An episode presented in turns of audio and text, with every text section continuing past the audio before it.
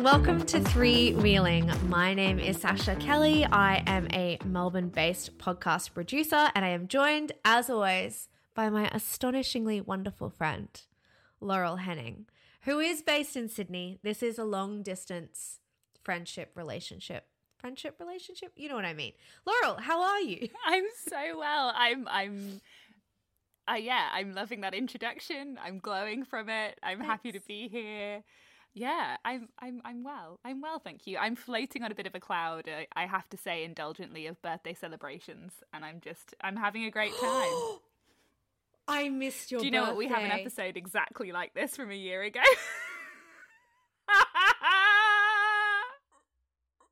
I'm so bad with birthdays.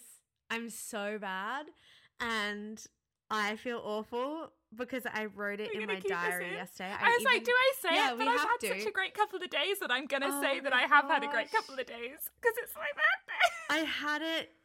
Even on Monday, I was so smug. I was like, I'm going to put a reminder in. I'm going to put a reminder in that I would remember Laurel's birthday. I didn't remember it. If it makes you feel any better, and I'm sure I said this a year ago, I forget my best friend's birthday every year. Listeners, go back. And listen to the episode from last year because it happens. Gosh. I'm sure it happens. Almost exactly the same with every single one of my friends. Every single one of them, they're all like, you never remember. But some people are just not birthday date remember people, and that's fine. I know a few of them. I know that it's not the time to unpack my own special things, but what upsets me is I love my birthday, so I know how important it is to remember birthdays, and yet I forget them. And so I know that you'll also indulge me in having a full birthday week, which is what I'm in the middle of, and I make no apology for it.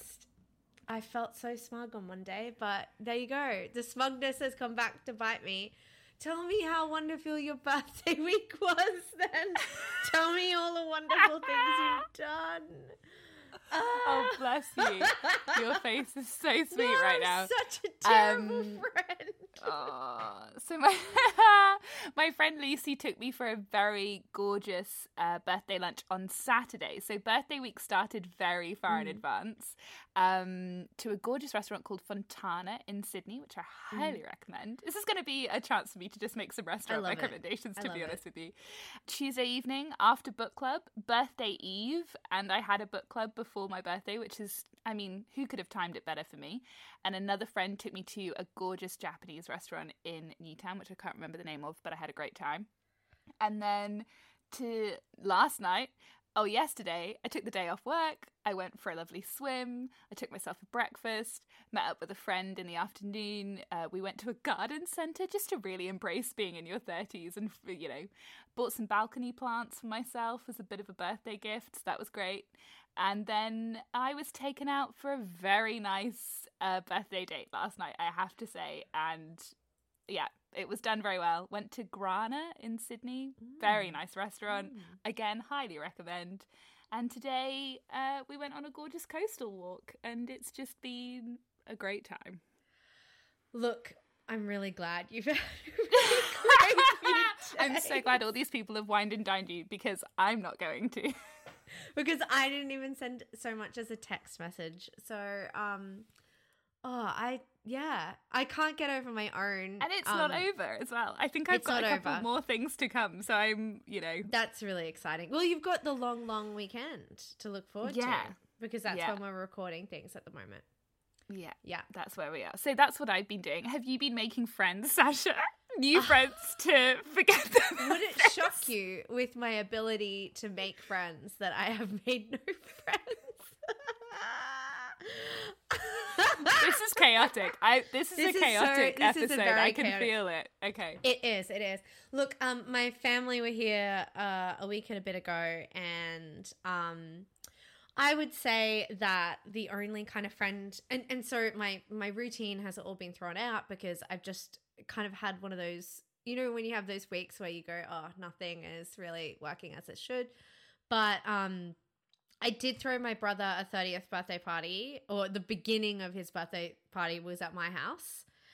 And it was lovely to just have so many people and host and have people around. Yeah, so I would recommend hosting. And it's finally, I hope I'm not saying this too early, finally nice weather in Melbourne. Today was a really nice day and I wore a scarf outside and then had to take it off and just carry it, which is the sign that maybe, potentially, hopefully, winter is finally over. And I'm very, very thankful for that. So I think that's like the sign that the summertime is really here. The summer party time is just around the corner, which is exciting. What about you? What friendship, or is your birthday celebrations your friendship thing? I'm having a lovely time.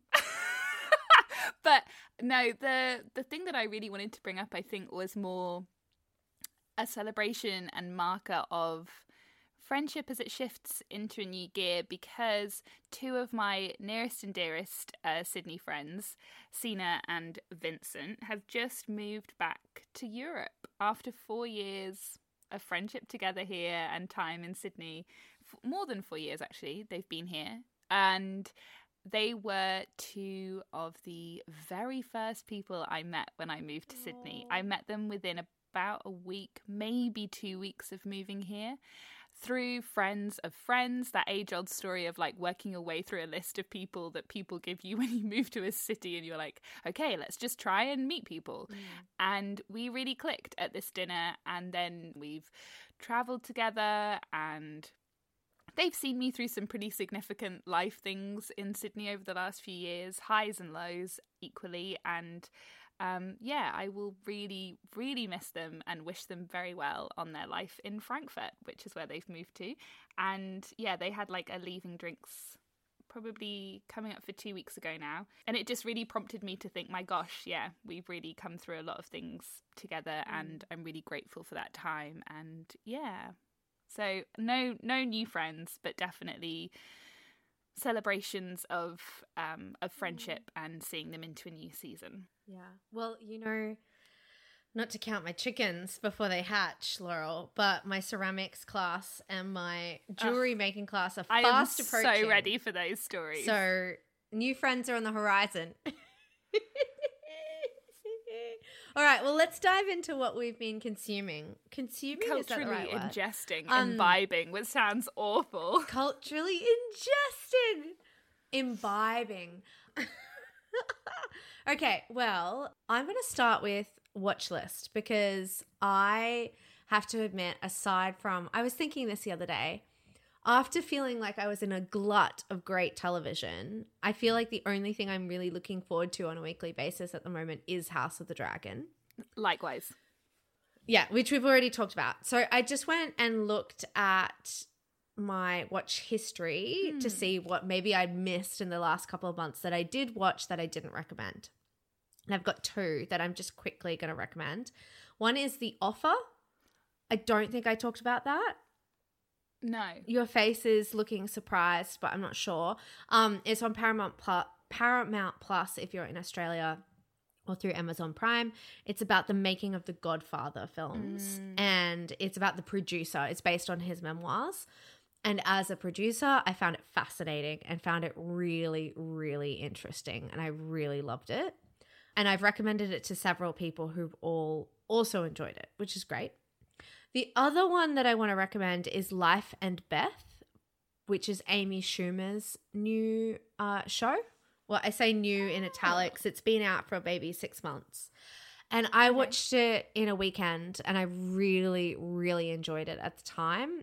I think Amy Schumer had a moment in the zeitgeist where she was very it and she was very popular, and she kind of pushed the boundaries in a way that maybe wasn't always to my taste, but she was quite funny. And so there were some things that went a little bit far, and there were some things that I thought, oh, that's really, really clever. Then she kind of hit pause for a little bit, and I feel, I mean, I'm reading between the lines here, but I feel that this piece television show is closer to who she is as a human, because it's not quite as controversial. It's not quite as out there. It's a bit tempered. But it very much speaks to the 30-something single woman's life. It's pretty yeah, it's about a wine consultant who decides to suddenly break up with her boyfriend and change her life. And then she falls in love with someone who's neurodiverse, which Amy has since said is kind of based on her own experiences because her husband and her have had those challenges. And it's just fascinating. I really, really enjoyed it. And I think it's super clever and really poignant and really beautifully done. And I've always been a fan of Amy Schumer, and this was a quiet, I think I describe it as a quiet show, because it kind of came along and the people who wanted to watch it watched it, and then it didn't make a loud splash when it arrived, and I quite liked that. And can you say the name of it again and where we can see it? Yes, it's called Life and Beth, and I believe it's on Disney Plus if you're in Australia. Well, I guess if you're anywhere, because Disney is a big company. It's global. It is. Woo. What have you been watching, Laurel? I am loving this chaotic vibe. This evening we are all over the shop. I apologize. I forget your birthday. I've written my notes. I'm just an energy, and it's something's going on, but I'm really enjoying it. What have I been watching? Well, do you know what? I too was making notes in the car on the way back from my coastal walk, being like, what have I? Other than House of the Dragon, what am I watching? Nothing really. Can we also just take a moment to say how great episode 5 has just come out? Okay, for me, it hadn't been, and you were all in. I think I am all in. And first episode, I was all in. By episode 4, I was like, this is dragging. I am bored. And I was talking to someone else yesterday who was on episode 4, and she was saying to me, do I stick with this? Like, I don't know. I'm just pausing. I'm not engaged. And I said, yeah, me too. And episode 4, you really enjoyed. And episode 4, we don't need to get into a separate House of the Dragon chat. Yep, but for anyone else who was feeling like me, I would say episode 5 is a perfect mid-season gear shift that was needed. And now I am committed to this series once again. Interesting. Yeah. So at the moment, this is a heads up to anyone in Sydney who has not enjoyed this yet. It is a bit of a Sydney-specific recommendation, but the thing I watched is universally available. At the moment, the Art Gallery of New South Wales has been putting on a Feeling 22 film, would you call it a film festival, film series. And so at the art gallery, there is a cinema in the basement of the art gallery, if you've never found it before. And occasionally they put on free film events. This is a free film series that has been going since June and is going to go into October. It's 22 weeks long. It's celebrating 22 significant films of this century so far. Okay, so it's not a Taylor Swift reference. It's not a Taylor Swift film themed celebration. I can see the disappointment on Sasha's face, but hopefully I can pull this back. So, for instance, they showed, what else have I seen? I've seen There Will Be Blood, and most recently, and I'm about to see Get Out this weekend, all for free, by the way. These films are all free. Ooh. They're on a Sunday afternoon and a Wednesday evening. There's one film each week. Some of the films moving forward, I think, are just on a Wednesday evening or a Sunday afternoon, but so far that's what's been happening.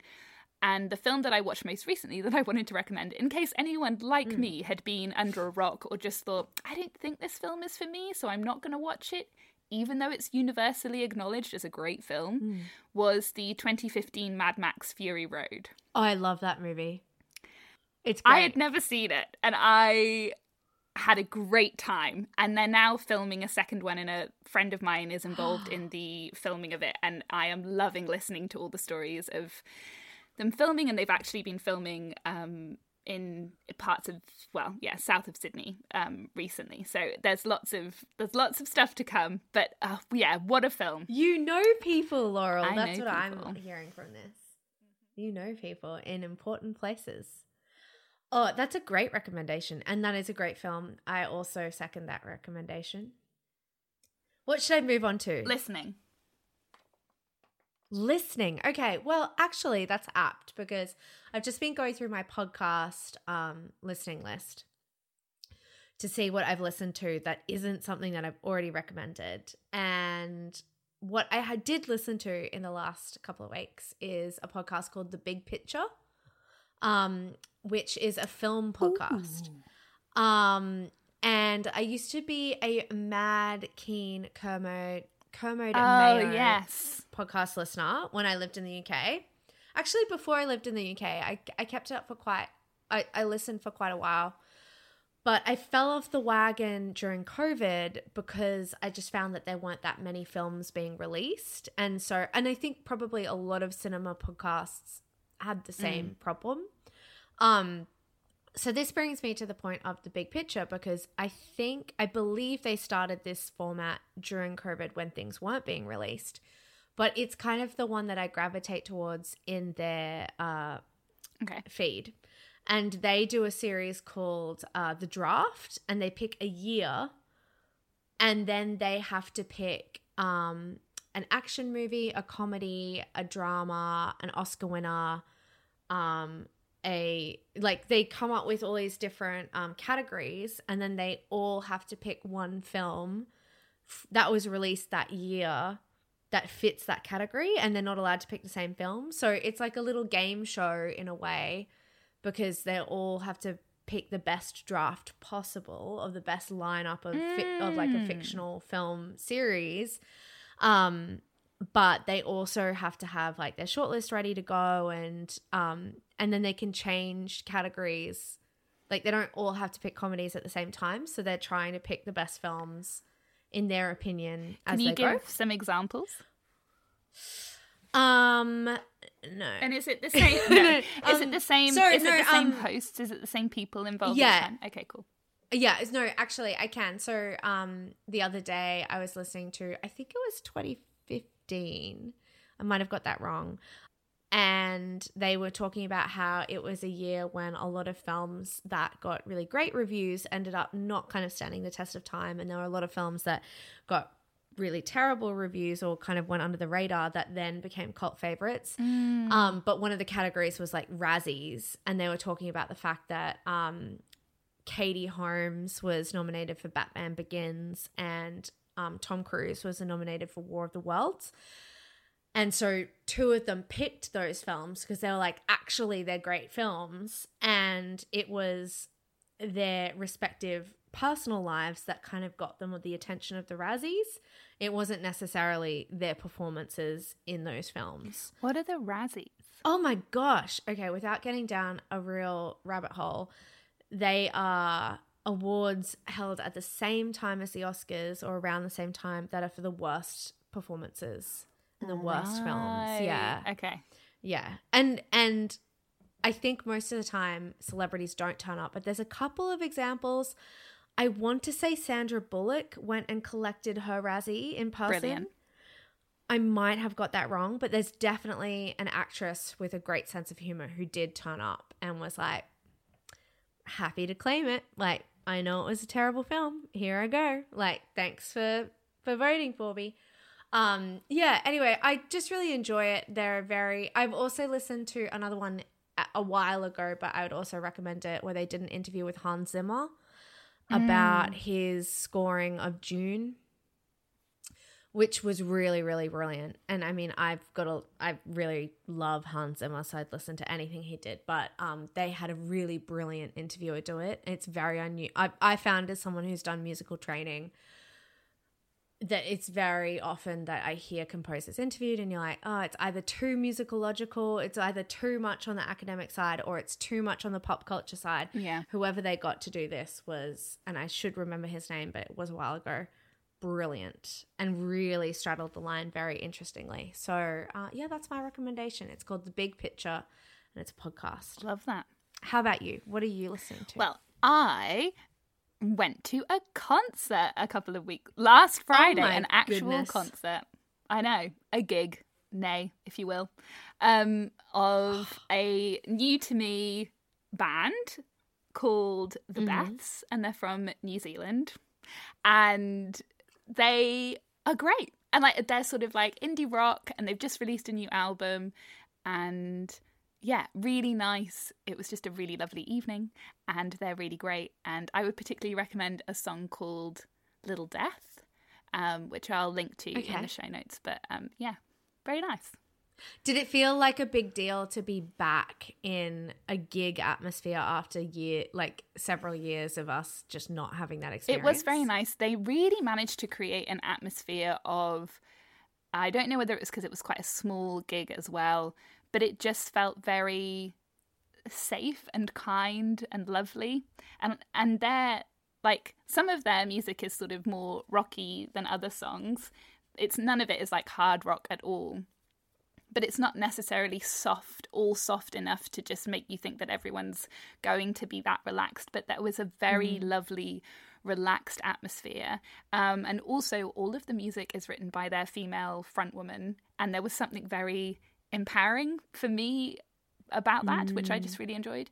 But also I'm not the biggest gig goer, so I feel like it's hard for me to say whether it felt very momentous to be back in that atmosphere again. You'd be the better person to say something like that, I think, Sasha.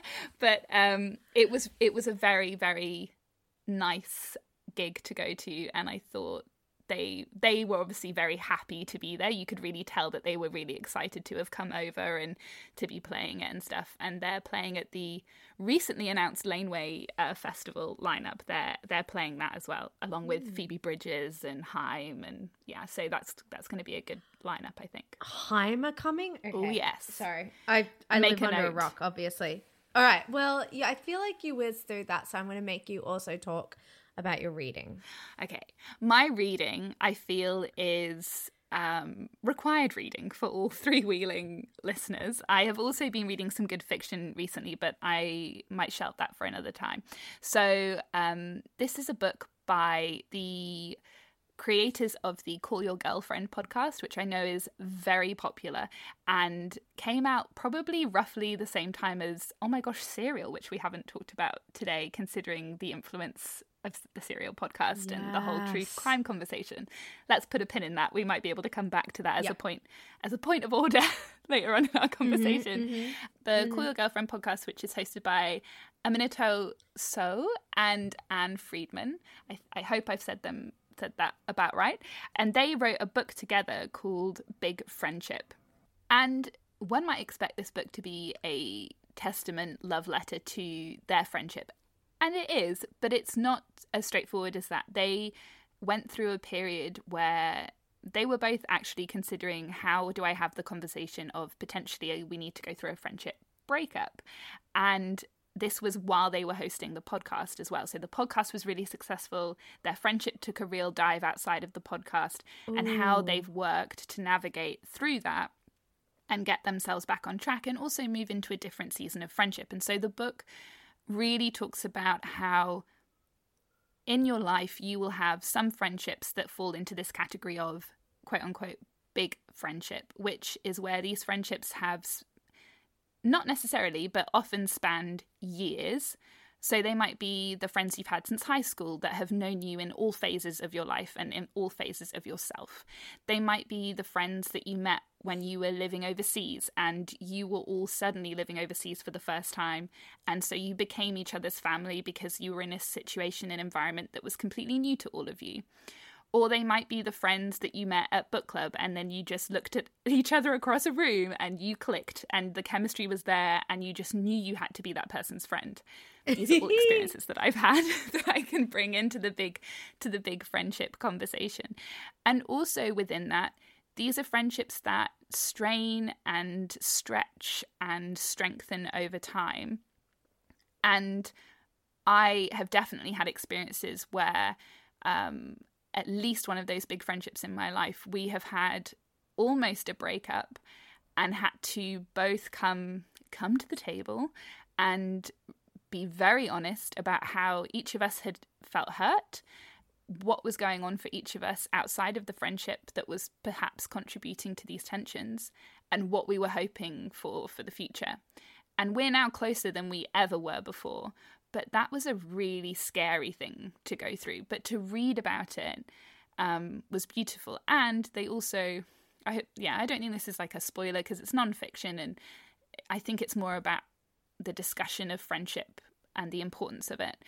But they talk about going to therapy as friends as well, which I think is so unusual and such a testament to how they felt about each other, that they were willing to go together to therapy to figure stuff out, and how they navigated that as well, how they found a therapist, what that looked like for them. I felt like they'd written this book about my own friendships, and it was slightly different to, I think we've talked on this podcast before about how much we love and appreciate female friendship, particularly the romance of female friendship, and how it does have these intense feelings. But this looked at that through a slightly different lens, and also I think recognized the importance and achievement of making those friendships work through really difficult seasons of your life, because there is no card for that, there is no anniversary for that. And yet, yeah, I've never been married, I've never had a romantic relationship last longer than 3 years, but I know I can do relationships because I look at my friendships. And in the cold nights when I'm alone and I think, am I ever going to meet a romantic partner? Am I ever going to be partnered for life? What will that look like for me?